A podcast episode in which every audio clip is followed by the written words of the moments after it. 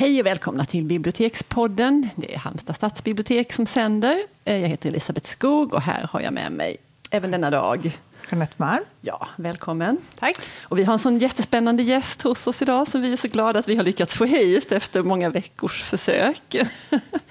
Solveig Harling är här med oss. Och du är här för att du har fått en sån väldigt ovanlig sjukdom som vi tänkte att du skulle berätta lite mer om. Mm. Vad är det för någon sjuka, Solveig? Ja, jag håller fortfarande på att tillfriskna, det går långsamt. Och det är något som kallas för polarvirus. Polarvirus. Mm. Ska man börja slå i sitt läkarlexikon och kolla upp vad detta är för ja, någonting? Det är svårt att hitta faktiskt. svårt att hitta belägg. Ja. Är du ensam om den här sjukdomen? Nej, det finns flera som har drabbats av den. Men den, den är väldigt svårbehandlad. Och det är en extremt dyr behandling också. Så oh. det är rätt så tragiskt. Mm. Hur visar det sig? Liksom, hur vet man om man nu skulle kan man gå runt och vara drabbad utan att veta om det? Nej, man vet om det. det är det som är dyrt. Ska vi berätta mer ja. konkret vad detta och det, är? Har man en gång varit på Svalbard så vill man tillbaka dit. Och det är det jag har drabbats av. Och detta har du drabbats av? Svalbard mm. vill man till då? Ja.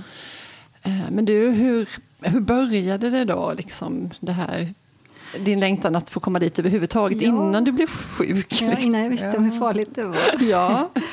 nej, det var, det var så att för ganska många år sedan så tänkte jag att ja, nej, jag, jag vill åka dit en gång och, och gå på skidor och så mm. gå med guide för jag visste att det fanns isbjörnar och så.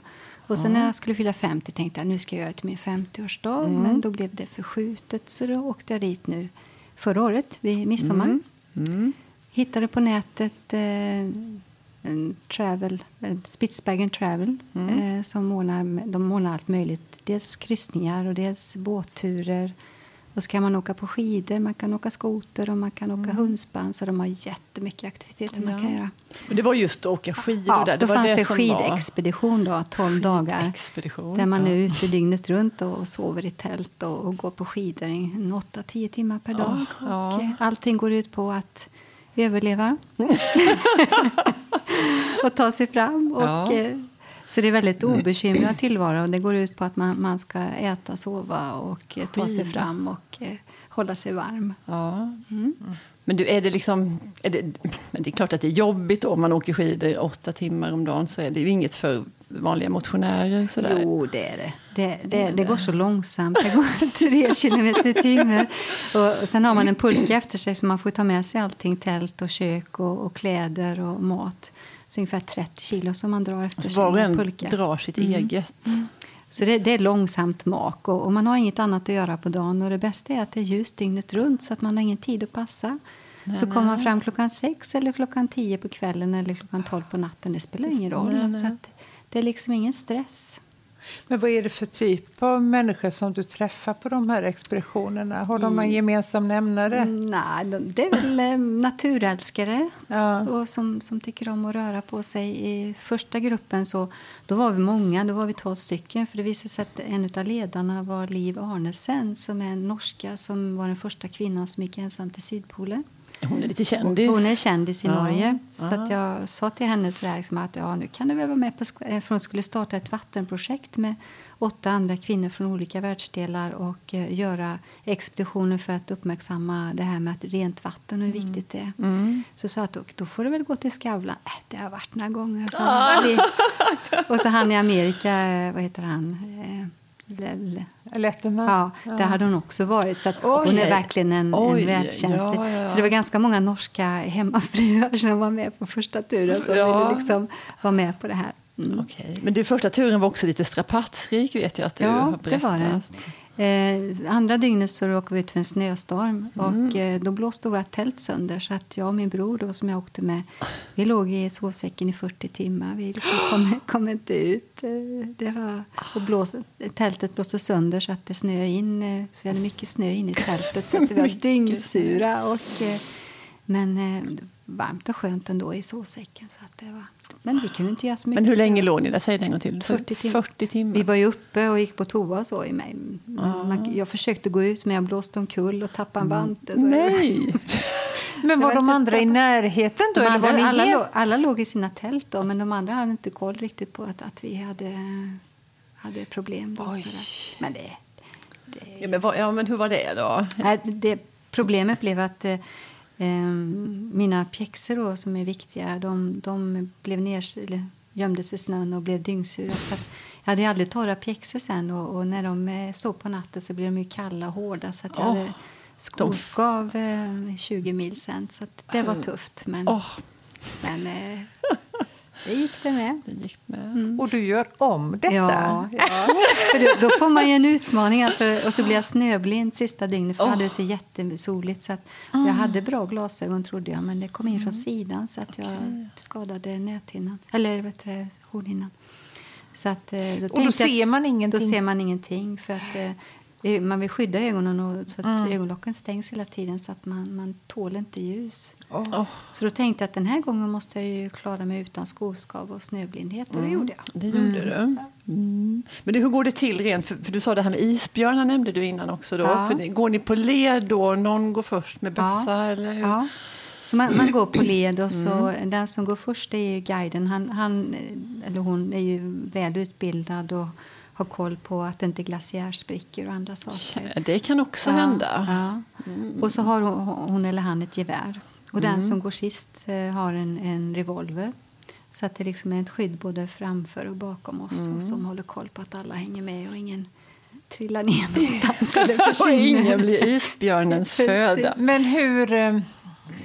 Alltså om det kommer isbjörnar, är de aggressiva eller är de skygga? Är det, Ja, det beror på det- hur hungriga de är. Men, man kan säga Men ni, här- ni är potentiell föda för dem är helt potentiell enkelt? föda. Men, men det är ju så här att, att eh, ser de ett långt led med figurer med olika färger, glada färger med jackorna och sådär. Vi är inte så attraktiva utan de, de vill ju ha gråa sälar. Det är Ja.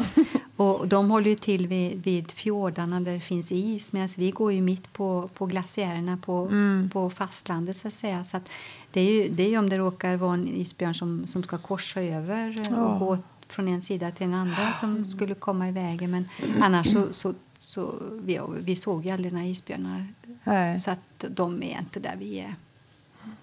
Och sen när man är, när man är nere vid fjordarna då, där de är, då får man vara björnvakt. Då får man ta pass då, en timme var på natten och sitta och, och titta med, med, med kikare över isarna så att de inte kommer. Men sen när man är uppe på glaciärerna då har vi något som de kallar för snubbelsnöre. Då är det snöre runt läget med, med fyrverkeripjäser. Så skulle det komma en, en björn så skjuts de av då. Och då smäller det och då blir man varnad. Åh, Så första året så låg gick, man så inte gick, sådär och hade örat nej. på spänn? Och Första bara, året så gick det av två gånger men Åh, det var nej. ju män som var uppe och kissade. Ja, det var det jag tänkte. Åh, då hade jag dött av skräck om jag hade hört. Nej, nej. Jag, jag, jag tänkte att vi, vi kommer aldrig få se någon isbjörn och det gjorde vi inte heller. Så att det, det Men hade du förhoppningar om att få se Jo, jag hade dem? gärna sett Ja. en isbjörn på avstånd. Ja. Hade gjort. Och sen den här gången så, ja, Liv Arnesen då som, som var med för, förra gången, hon, hon hade ju varit i närkamp med, med isbjörn. Och de här, två av de som var med i år också, hade ju också, den ena tjejen hon, bod, hon bor på Svalbard sedan 20 år tillbaka. Och hon har varit eh, vakt på någon utpost där det har varit eh, isbjörnar där hon har haft besök av isbjörn varje natt i stort sett Oj. som hon har fått jaga Oj. bort. Så hon var ju väldigt van vid, vid isbjörnar. Och, och, så att de, eh, de finns ju där men det ska ju finnas mycket mat och så för att de ska vara intresserade och jag tror att de föredrar säl. De föredrar sig. Men du, ser man något annat, andra djur? Är det fåglar? Det finns en del fåglar och den här gången så gick vi lite mera längs med fjordar så då såg vi vildrenar eh, och fåglar och sen såg vi en polarräv också. Så det var lite, men annars är det väldigt kargt men det är otroligt vackert för det, det är som att gå i en konstutställning hela tiden. Det är höga berg då som är svarta och så den här vita snön så det blir så otroliga kontraster. Och sen blir det ju solen och skuggorna så det blir gråa och fina eh, färger. Helt otroligt vackert.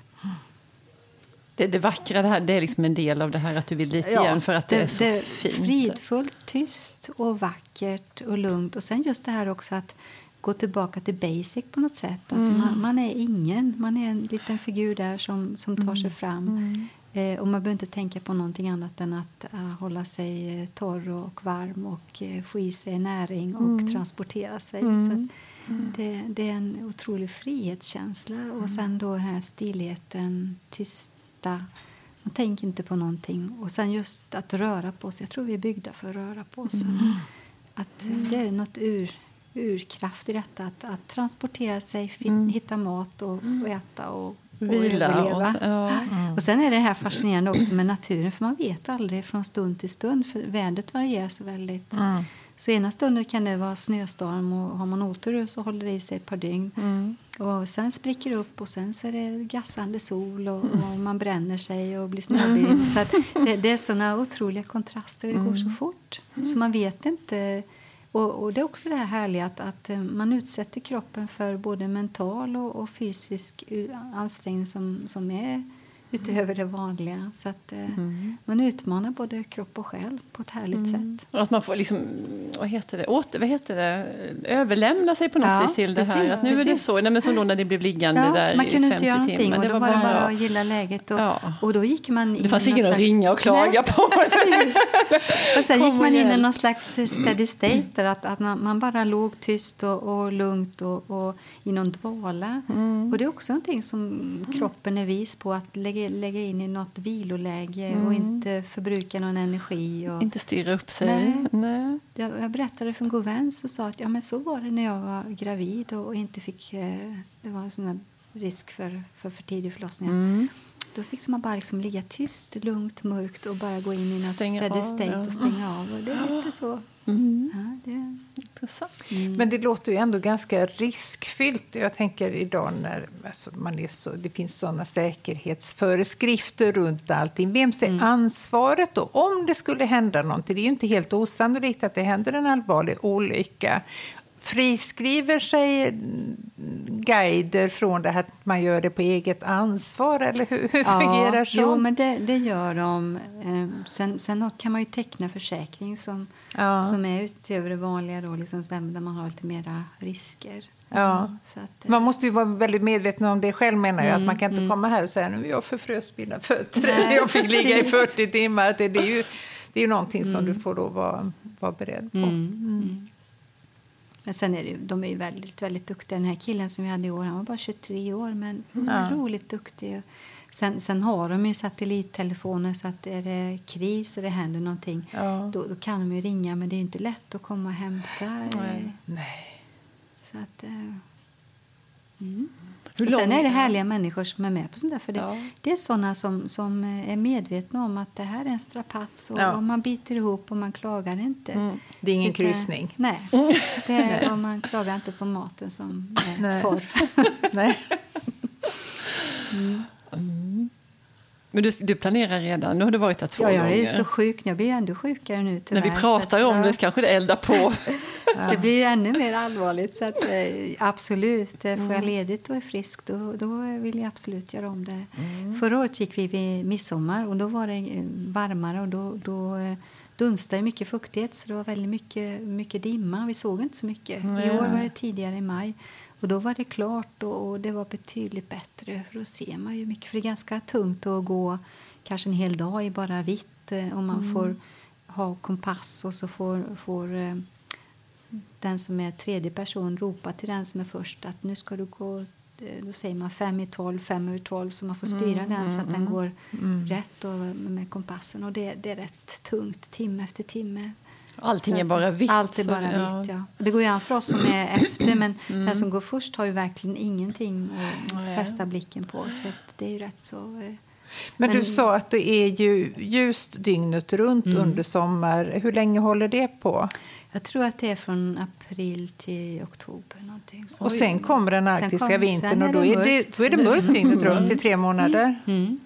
Och jag frågade min goda vän nu som bor på, på Svalbard hur det är på vintern. Men hon sa att nej, men man är så inställd på det. Att eh, nu, nu är det vinter och så, så rättar man in sig efter det. Och, och mycket ljus och, och lugn och ro och, och allting går långsamt. Och det är inte någon turism då på samma sätt. De har ju, man kan ju köpa paket att man åker dit och tittar på eh, eh, Polar Light, heter det? Norrsken, mm. Eller man kan åka dit över jul eller nyår. Oj, de har ja. såna Ja, paketresor. ja, ja.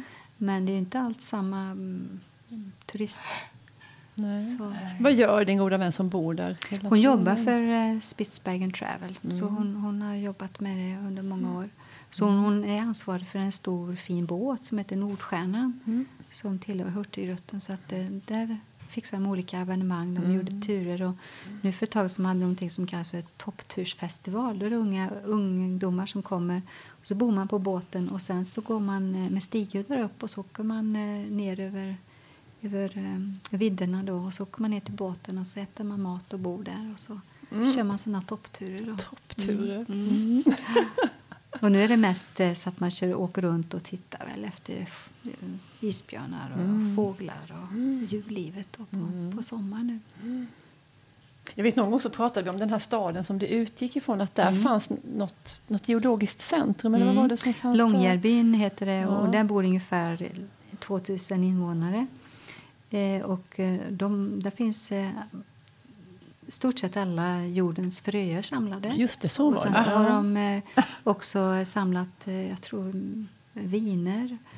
Och sen så är det mycket forskning om, om polarisen och, och hur den smälter och hur det påverkar klimatet och så.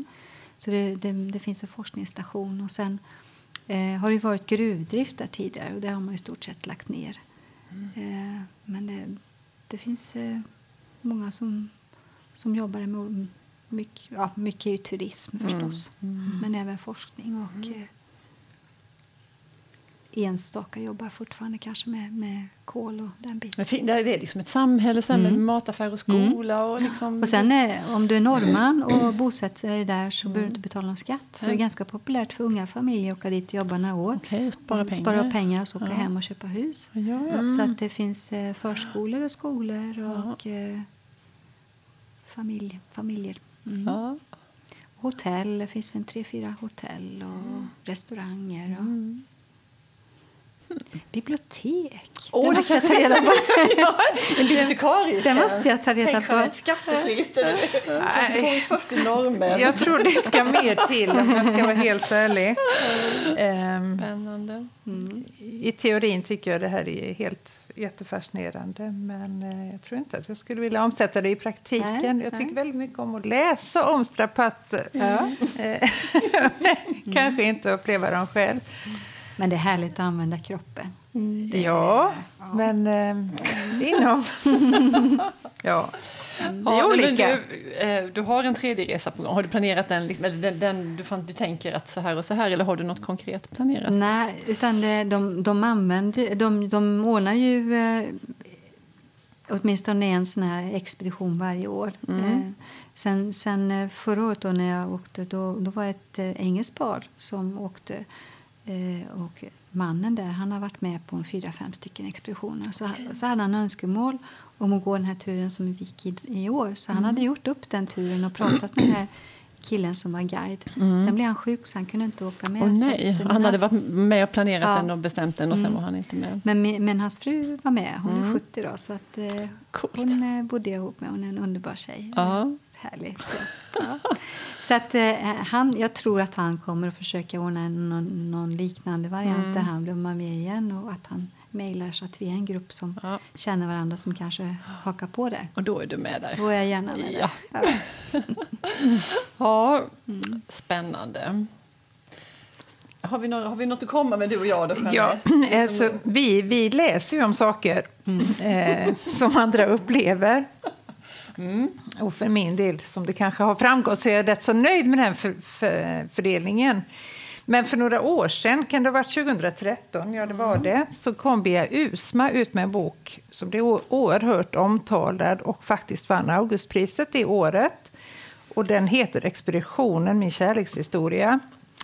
Och expeditionen som hon syftar på det är Andrés eh, polarexpedition 1897 som fick ett väldigt dramatiskt slut. Först visste man ingenting i 30 år vad som hade hänt dem. Eh, och sen var det eh, en annan senare expedition som hittade kvarlevorna efter de här tre polarfararna. Och man har undrat i alla år, vad hände? Eh, och det kom väl mer eller mindre trovärdiga förklaringar till detta men ingen rotade riktigt i det förrän då Bea Man faktiskt bestämde sig för att nu ska jag lägga all tidigare kunskap och mytbildning runt det här åt sidan och så ska jag börja om från början. Och mycket nitiskt, och för att kunna lösa den medicinska gåtan så utbildade hon sig faktiskt till läkare också på vägen. När hon ändå höll på. När hon ändå höll på. Hon insåg väl att hon, det var kanske inte 100 procent förklaringen till yrkesvalet, men det var i alla fall en starkt bidragande faktor. Och eh, hon eh, rekvirerade några ben. Tyvärr hade de ju blivit kremerade när de då återfördes till Sverige. De här. Jätteidiotiskt. Det hade man ju inte gjort idag. Eh, men det var något ben som hade blivit räddad. Och I alla fall så hon, hon framför i den här boken en faktiskt ganska trovärdig förklaring till vad som egentligen hände. Och den, den är så fantastisk. Mm. Eh, vi har läst den och vi har pratat om den och vi har lyssnat om eh, på Beas eh, sommarprogram. Ja, hon, har gjort olika den. intervjuer om den. Och hon, hon delar ju verkligen din, eh, ditt virus. Ja, mm. och det är Vitön i hennes fall då, som hon åker till. Och det är så extremt svårt och eh, otillgängligt. Så hon försökte fyra gånger innan hon första gången verkligen fick kliva i land. Hon skriver om att hon sitter hemma i Stockholm och dagligen, eller flera gånger om dagen, kollar då tillgängligheten. Hur, och det kan ändras väldigt fort om det då är möjligt att komma till Vitön. Hon är ju liksom riktigt besatt av det där. Totalt besatt. Och hon tänkte hela tiden att om jag nu bara får åka dit en gång, om man nu får skriva den här boken, mm. så kommer det gå över. Då kan jag liksom lämna, då är jag färdig, då kan jag lämna det bakom mig. Men det är nej, det inte. Hon kommer aldrig att bli av med Vitön. Men det är ju det här viruset, det är ju solklart. Och hon skriver så vackert här det sista. Vitön lyser mitt ute i ishavet trots att ingen ser det. Nu när jag sitter i Stockholm skriver det här så lyser det om Vitön. Det är ingen som ser det, men den lyser. Mm. Men vi har fler. Men det finns ju, men det är ju henne man först tänker ja. på. Men av en tillfällighet så läste jag en essäsamling av en Annie Dillard. Hon är från USA. Hon kom med en fantastisk bok för några år sedan, 2015. Eh, att lära en sten att tala. Och det är en essäsamling. Hon, den handlar ju om, verkligen om allt möjligt. Om, mm om solförmörkelse och om fjärilar och om ja, udda saker som sker inom katolska kyrkan. Och hon kastar sig från alla möjliga ämnen men hon har också hon återvänder lite då och då till, till just polarexpeditionen. Nu tänker jag brista ut i högläsningar. Polarforskare valdes ut, precis som astronauter görs idag från, från de envisa, dugliga, själsligt sundas, högljudda, tävlingsinriktade kretsar. I synnerhet många av de brittiska anförarna var män som besatt en häpnadsväckande personlig värdighet. När man läser deras redogörelser för ett liv in extremis slås man av den ändlösa formaliteten dem emellan. Och så har hon ett exempel här från någon, det fanns en engelsman som hette Scott som gav sig iväg på en sådan expedition på 1800-talet. När Scotts kapten Oates offrade sig själv på den antarktiska halvön därför att hans förstörda fötter sinkade deras marschhastighet så klev han ut ur tältet en natt för att, för att frysa ihjäl i en snöstorm. Och då sa han till de andra, ja, jag går bara ut och det kan ta ett tag. Mm. Det är bevingade ord det där. ja, det kände du till? Ja, oh ja jag tror oh, faktiskt ja. hon skriver om det också. Ja, eh, och sen så nämner hon också André, hon kommer till André här. Mm. Eh, vet ni, man säger bara ingenjör André, vet ni vad han hette i förnamn? Nej, ingen sån kuggis här. Nej, han, han heter ingenjör här med. han heter faktiskt Salomon August André. Och sen var det en farbror till Strindberg också. Ja, just det. Mm. Just. Men jag ska bara säga detta om, eh, för hon nämner honom här, och just det här, den här värdiga stilen de har, det här, liksom inget gnäll och tjafs, utan de håller liksom masken. Um, Salomon André, den undergångsmärkte svenska ballongfararen, han låg döende av svält på en ö i ishavet när han anförtrodde sin dagbok. När han, det var liksom hans, nästan hans sista andetag så skrev mm. han han detta. Provianten måste snart och rikligt kompletteras om vi skola ha någon utsikt till att kunna hålla oss vid liv en tid. Mm. Snart och rikligt måste det kompletteras. Ja. Och hur skulle det gå till? Nej. Nej. Det gjorde det ju inte heller. Men hon skriver väldigt charmigt om de här expeditionerna, om udda saker som de hade med sig. Och de hade att så... de var så oerhört dåligt rustade mm. och att de egentligen visste redan när de for att det här var, de skulle åka med luftballong, ingen hade gjort det. De visste inte riktigt vart de skulle. Nej, hur skulle de kunna Eller styra sig låg, dit? Hur skulle de styra? Och det de hade med sig det var champagneglas och sidenkravatter och det var så mycket, det hade samlats så mycket folk och, och hela expeditionen var dödsdömd, men de gjorde det för de kunde inte förlora ansiktet. Och det är något så otroligt sorgligt över det. Mm. Eh, och sen då tack vare dagböckerna som är kvarlämnade, att man vet att de stretade och drog där på isen. Och de bar ju också de här slädarna som du pratade om efter sig. Och när de hade gått då i flera dagar, 10-12 timmar om dagen, så tog de nog upp något mätinstrument, fråga mig inte vad. Upptäckte de hade inte rört sig ett dugg för att isen hade samtidigt liksom fört dem bakåt. Oh. Ja, ja. Mm. Men de var ju inte en, alltså det var ju flera sådana ja. nu i efterhand galna expeditioner. Hon skriver också om några som ger sig iväg båtledes. Då, då hade de bränsle. De tänkte att de skulle vara borta i två, tre år och så hade de bränsle med för sådär fyra veckor. Mm. Och, men sen då? Liksom. det ordnar sig. Hittade en mack på vägen. Däremot så hade de jätte, ett jättestort bibliotek. Så ja. hade de fyllt det där utrymmet istället för böcker. Hade de, kunde de haft med sig mer bränsle. Men det var viktigt att ha ett schysst bibliotek mm. med sig. Ja, Spännande allt detta. Mm. Det är det. Mm. Men dagens expedition är ju väldigt bekväma.